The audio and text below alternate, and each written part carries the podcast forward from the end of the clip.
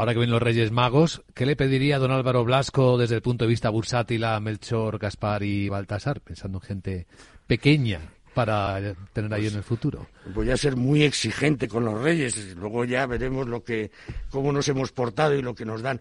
Pues yo lo que, lo que pediría es que no tuviésemos una volatilidad tan elevada como hemos tenido en los últimos eh, doce meses, donde indudablemente el resultado final ha sido muy positiva, pero hemos pasado muy malos ratos a lo largo del año, sobre todo, eh, bueno, pues esos meses de agosto, octubre, eh, agosto, septiembre y octubre, donde las bolsas caían y caían y no veíamos el suelo, pues bueno, pues que indudablemente tendrá que haber correcciones y caídas, pero que no pasen del 5 o el 6%. Hmm. Que suavicen, ¿no? Que suavicen, efectivamente. un poco los movimientos. Un poquito de suavidad nos vendría. Aunque luego ganemos un poco menos en el ejercicio, pero bueno, también vivir con cierta entre comillas, tranquilidad, porque tranquilo no puede estar uno nunca, eh, es muy importante para, para todos.